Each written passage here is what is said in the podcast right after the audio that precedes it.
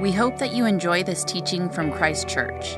This material is copyrighted and no unauthorized duplication, redistribution, or any other use of any part is permitted without prior consent from Christ Church. Please consider donating to this work in the San Francisco Bay Area online at christ church east bay dot org.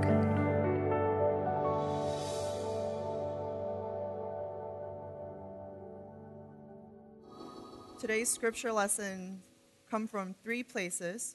The first one, Old Testament lesson, a reading from the book of Genesis, Genesis chapter one, verse one to four. In the beginning, God created the heavens and the earth. Now the earth was formless and empty.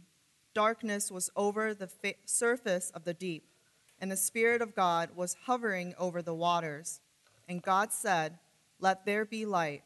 And there was light. God saw that the light was good, and he separated the light from the darkness. The grass withers and the flowers fade. The second comes from the Gospel of John. John chapter one, verse one to verse five. In the beginning was the Word, and the Word was with God, and the Word was God. He was with God in the beginning. Through him all things were made. Without him nothing was made that has been made. In him was life, and that life was the light of all mankind. The light shines in the darkness, and the darkness has not overcome it. This is the gospel of the Lord. Praise to you, O Christ. And the third New Testament lesson, a reading from John's first epistle, First John chapter one, verse one to four. That which was from the beginning, which we have heard, which we have seen with our eyes, which we have looked at and our hands have touched, this we proclaim concerning the word of life. The life appeared, we have seen it and testified to it, and we proclaim to you the eternal life, which was with the Father and has appeared to us. We proclaim to you what we have seen and heard, so that you also may have fellowship with us. And our fellowship is with the Father and with his Son, Jesus Christ. We write this to make our joy complete. This is the word of the Lord.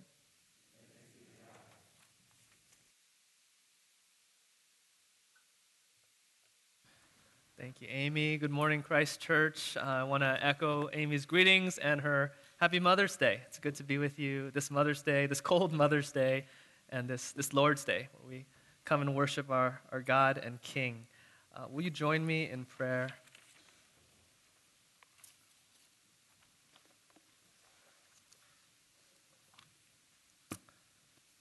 Our Father, we uh, want to come into this place, into this time, uh, desperate uh, for your voice, uh, wanting to encounter you, the one who is from the beginning. We want to encounter your Son, Jesus Christ, who came in the flesh, who was seen and heard and touched and beheld. And we want to behold him too. Would you help us to do that by your Spirit? Help us to see the goodness of the good news of the incarnate Christ. Come to be our God. Come to make us his own and to give us the completeness of joy that we all long for. God, give us that joy. Help us to see as we ought to see. And we pray these things in the name of Jesus. Amen. Uh, well, I hope that everyone enjoyed our guest preacher last week, Christine Ingretson from Foster the City. Uh, I always love her unique, you know, her passion and her authenticity and her warmth. And of course, we love her ministry, right? Foster the City, as we are a church trying to lead people into deeper relationships with Christ, ultimately for the good of our city, especially by caring uh, for children. And you know, um, with these guest preachers who are going to be coming this summer, we have, I think, uh, six more, if you include Amy as one of them. Uh, it's important It's important for me to say that it's not just about me getting a breather, okay? We, we really hope and pray uh, that these guest preachers come in and help us as a church to have a, a wider view of what God's doing in the Bay Area and beyond, a glimpse of the wider family of Jesus Christ. And, and yeah, they're, they're going to come and they're going to be different. They're going to have different voices and different styles. They'll be coming from various traditions and personal backgrounds and uh, from serving in different ministry contexts. And they might make us feel uncomfortable. One of them even warned me. He's like, "I'm going to bring it." I said, "Go for it, man. Just bring it." Um, They might make us feel uncomfortable. And they might emphasize things and uh, talk about things differently.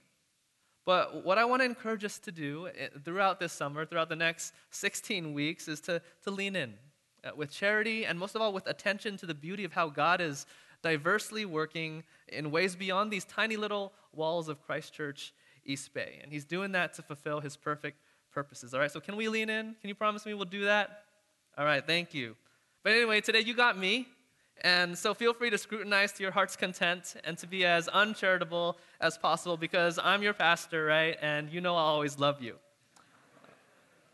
Um, but today we're kicking off a new sermon series. Uh, while our guest preachers are going to come and just bring the topics and passages that are on their hearts, uh, what I'll be preaching is the New Testament letter of First John.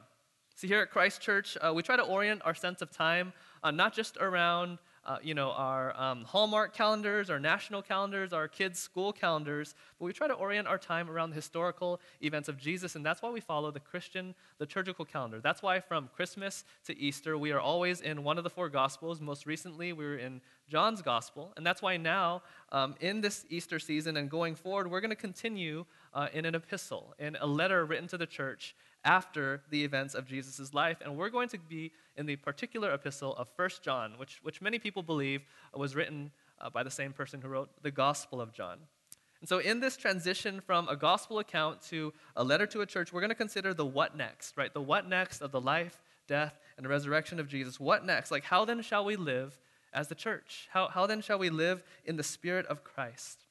All right, so the title of our sermon series in First John is going to be Life, Light, and Love. Three L words. Life, light, and love. Three words you're going to see a lot in this letter as the, as, as, as, excuse me, as the author is constantly pointing us to the eternal abundant life that God wants for us. He's constantly pointing us to uh, the light that God shone that we might know this pure life, and also the love that's produced and practiced by those who walk in the life and light of Christ. All right? Life, light, and love. And today what we're going to focus on is that first L word, life. We're going to talk about life revealed, life proclaimed, and life enjoyed. Right? Life revealed, proclaimed, and enjoyed. So first, let's start with life revealed. You know, just the other week, uh, a woman here in our church, she asked me quite earnestly, she said, what is the meaning of life? What is the meaning of life? And, and you know, reflecting on that moment, I am struck by how much of an honor it was uh, for her to ask me that question, how much of an honor it was for me to be asked such a question. Like, consider how humble and open someone needs to be to earnestly seek another's opinion on a matter of such ultimate significance, right? Especially on a matter so greatly contested in our world. Honestly, as a fellow fallible human being, I had no business answering that question, even wearing my collar. At least not from any inherent authority of my own, right? Like, really, who am I uh, to tell someone what the meaning of their life is? Or to tell them more generally what the meaning of all of life is. Who is anybody to definitively answer that question for others, or even really for ourselves? Who is worthy? But see, that also raises a problem for us, right? Because even as none of us is worthy to answer that question, what is the meaning of life? We all desperately need an answer, don't we? The choked up woman I was having this conversation with, she needed an answer. I need an answer. You need an answer. But the thing is, as we're all searching for this definitive word, this transcendent interpretation concerning what life is and what life is about and how to live life rightly, where might we find the true word of life? Well, First John would indicate that we start at the beginning. So look with me at verse one. The author of First John writes, "That which was from the beginning, this we proclaim concerning the word of life." The author here is saying that which was from the beginning, the very beginning. Like, in the beginning, God created the heavens and the earth. That beginning, that which was from the beginning, we proclaim concerning the word of life. Not a word of life, but the word of life. See, the author of First John understands and wants us readers to understand that only the one who was there at the beginning, only the one who began the beginning, only the author of life, has the authoritative word of life. The apostles here are saying, for us to understand anything about life, we need an understanding of what was at the beginning of life. We need to know life's true origin story. But that leaves us in a conundrum, right? Because again, uh, there are multiple competing words of life, competing origin stories, and none of us is able to get back into a time machine to see what really happened. And you might say that that's what's wrong with this world. We can't agree with one another about which story is the true story about life and life's meaning. I mean, look at our nation today, fighting furiously about what life is and when life begins and whose lives matter more. But see, that's why the apostle writing First John is marveling as, at what has happened through the coming of the Son of God, Jesus Christ, in the flesh.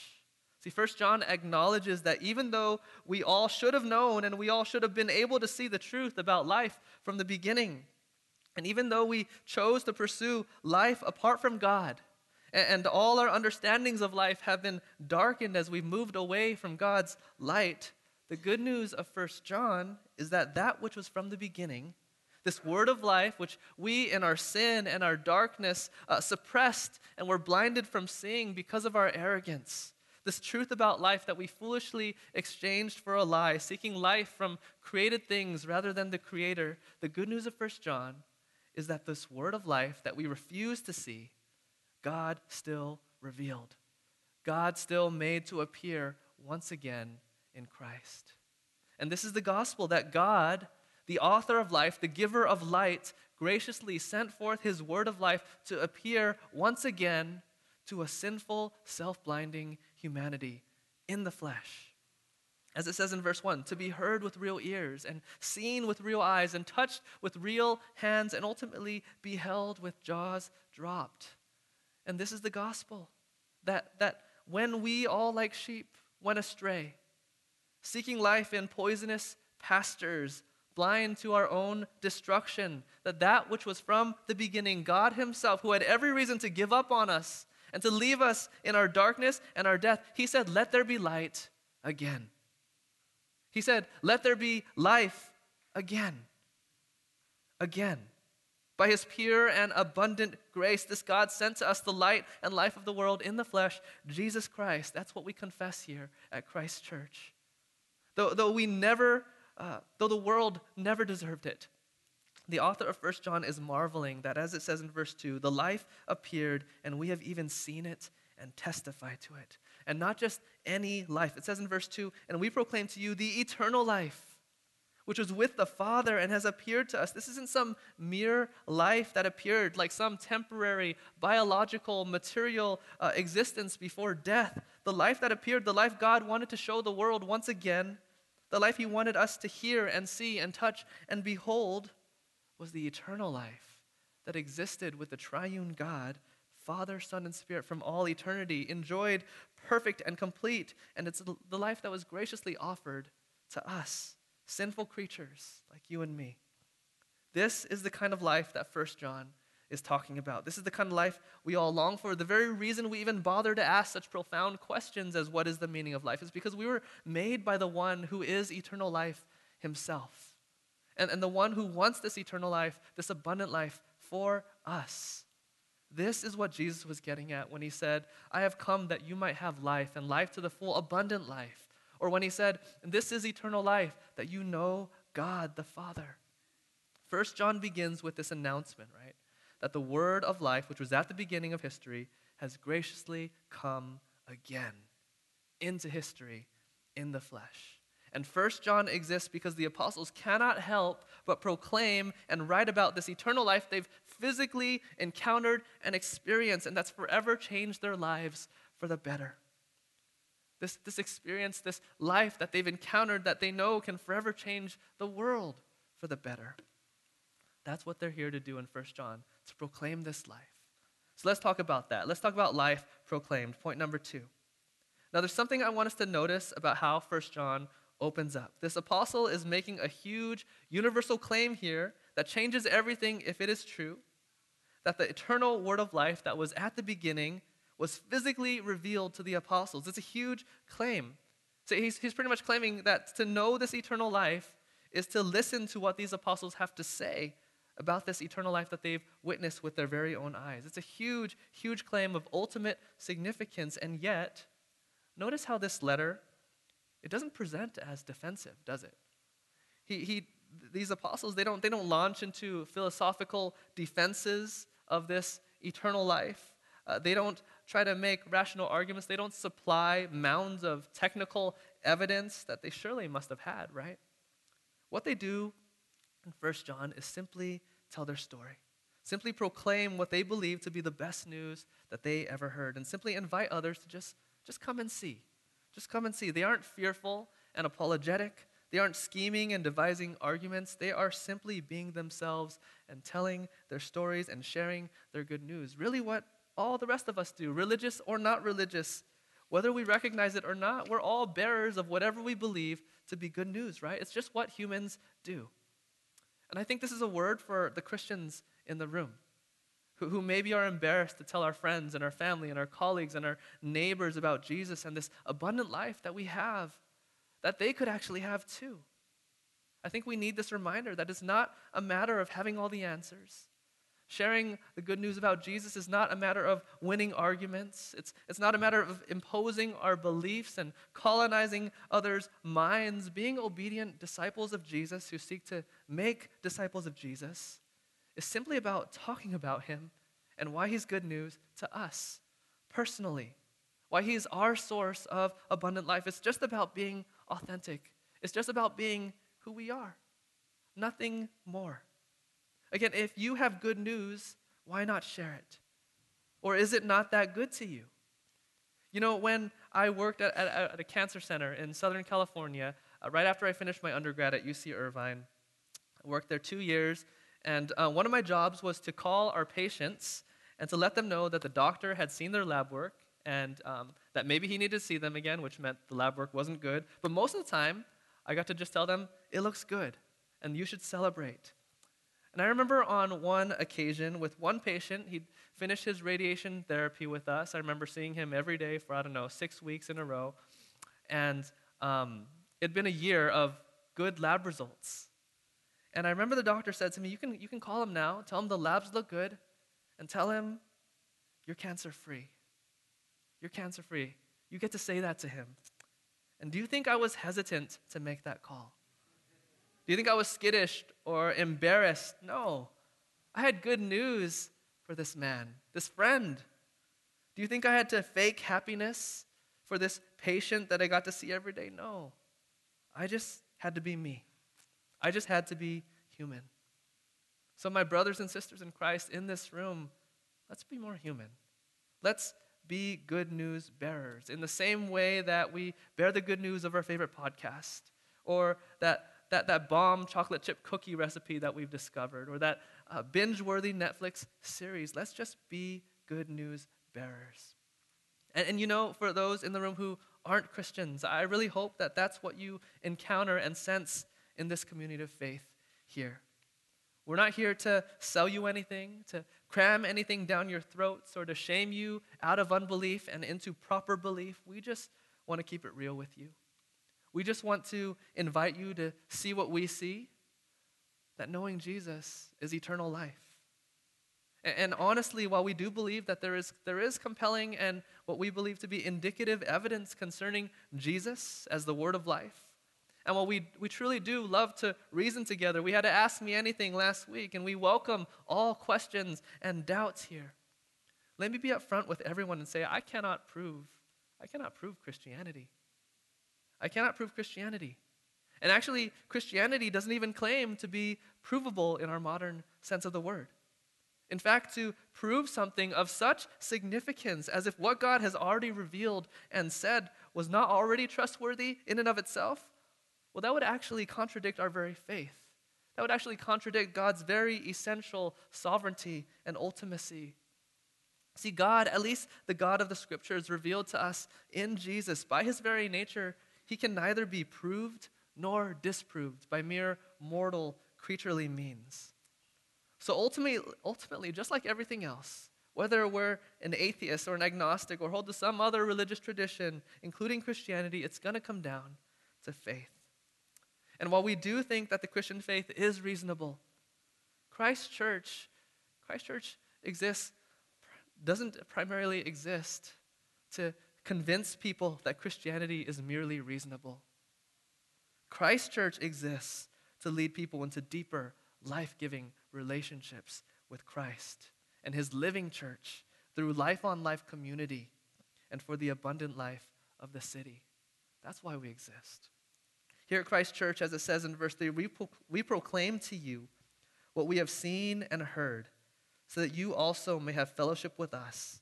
And our fellowship is with the Father and with his Son, Jesus Christ. The author of First John is simply saying, this is what we've seen and heard, and we got to tell you about it. Why?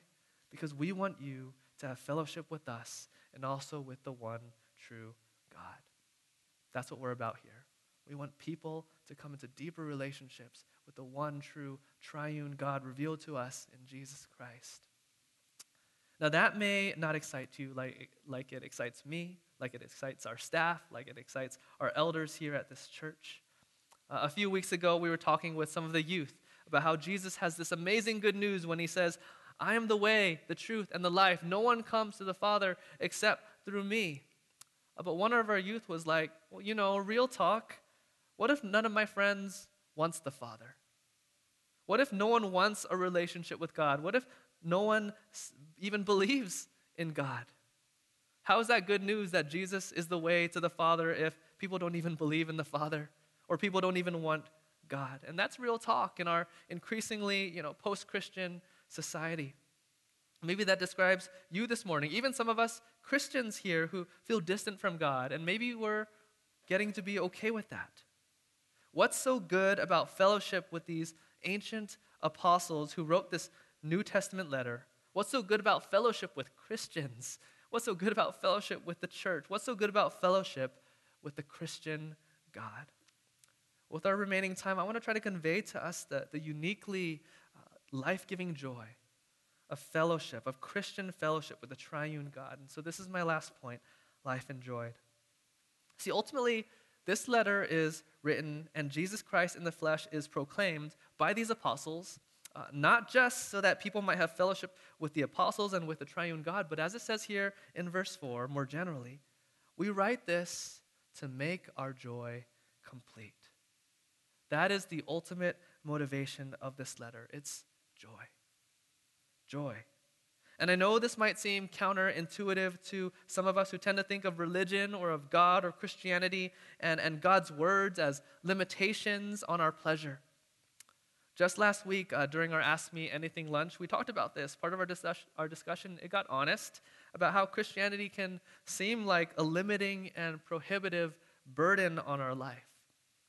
But my question was, well, what if what we thought was a limitation in our sinful, darkened understanding, what if it was actually freedom in the light of God's wisdom? Like, think about it. Had Adam and Eve not sinned in the garden, perhaps we would not have uh, needed to be told to not murder and not steal and not lie and commit adultery. What if God's way of life and joy only seem counterintuitive because that's how far we've strayed from God's light? I think some of us need to hear this morning from First John that the God of the Scriptures is a God who truly wants your joy. The God of the Scriptures revealed to us in Christ, he truly wants your joy, truly even more than you want it, truly. And it's only found, though, in fellowship with him. It's only found in the very source of eternal life and joy. You know, um, the, this woman who I just alluded to who asked me that question the other week, what is the meaning of life? Well, me being uh, the totally insensitive and uncaring pastor of care that I am here, uh, I have to be honest that my first impulse was just to give a textbook answer from our church's doctrinal standards. So elders, please don't fire me, but I'm embarrassed to admit that uh, I threw the catechism at her. I cited the Westminster Shorter Catechism, question and answer number one, which asks and answers, what is the chief end of man? And answers, the chief end of man is to glorify God and to enjoy him forever. And she was like, uh... thank you for that textbook answer. And I was super embarrassed. But you know, I, I don't mean to vindicate myself. That was poor pastoral care. That's not what I hope our deacons do here. Uh, But if we take a second to dwell on this answer, the chief end of man is to glorify God and to enjoy God forever.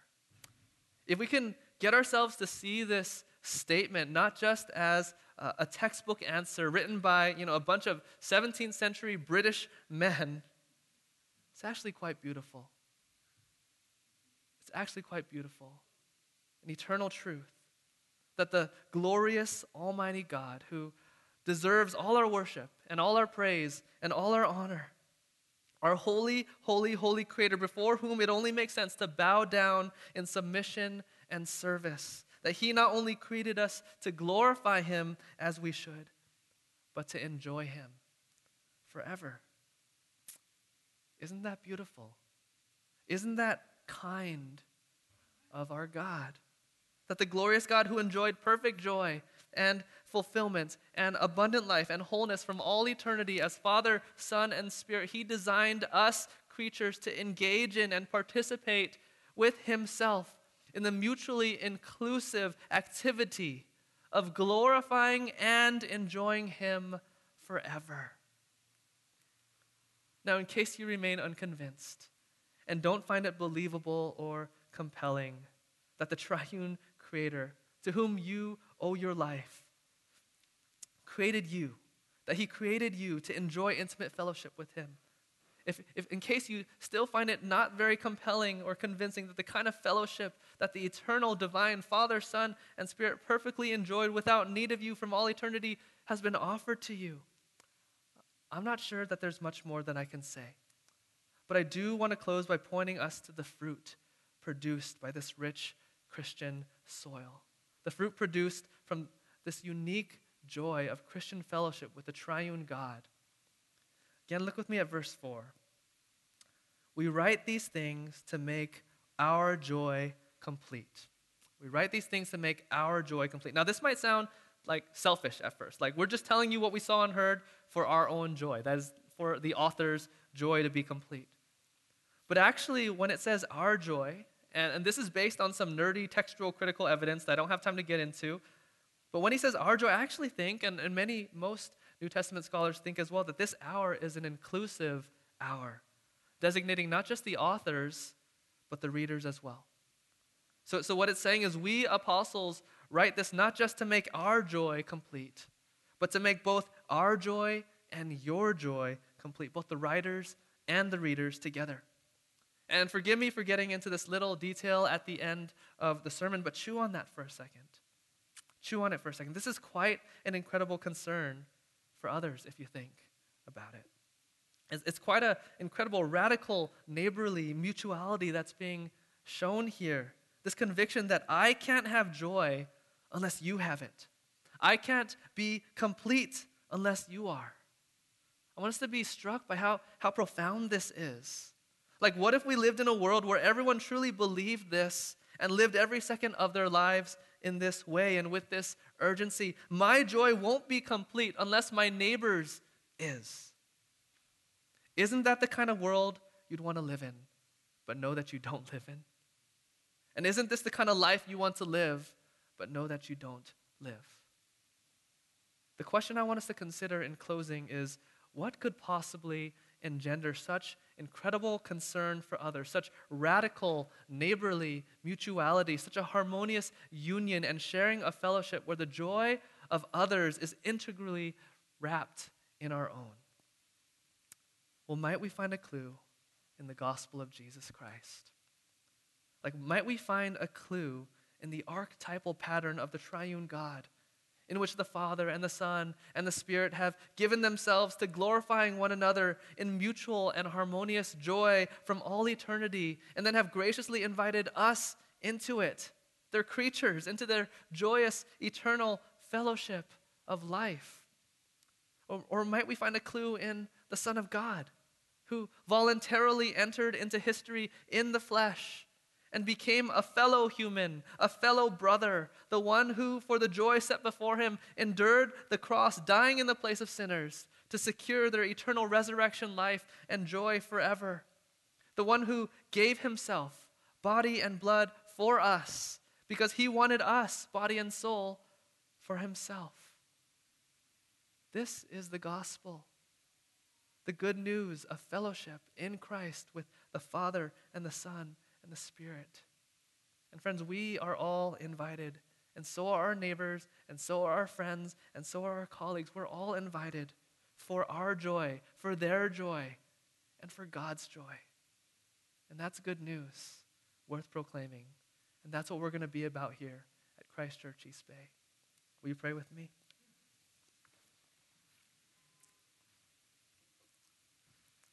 Lord, would you open our eyes to see joy for what it really is? Would you open our eyes to see the counterfeit joys that we so often pursue when we pursue sources of life outside of you? And would you restore unto us the joy of our salvation that you said, "Let there be light again." You said to us sinners, "Let there be life again," even if it costs me my own precious son's life. Let them have joy again. We thank you that you are a God who, although sufficient in and of yourself, enjoying joy apart from us, came to us in the person of Christ to give us a joy that we forfeited. Strike us with this good news, God, we pray. Restore unto us the joy of our salvation and renew a right spirit within us. In the name of Jesus, amen.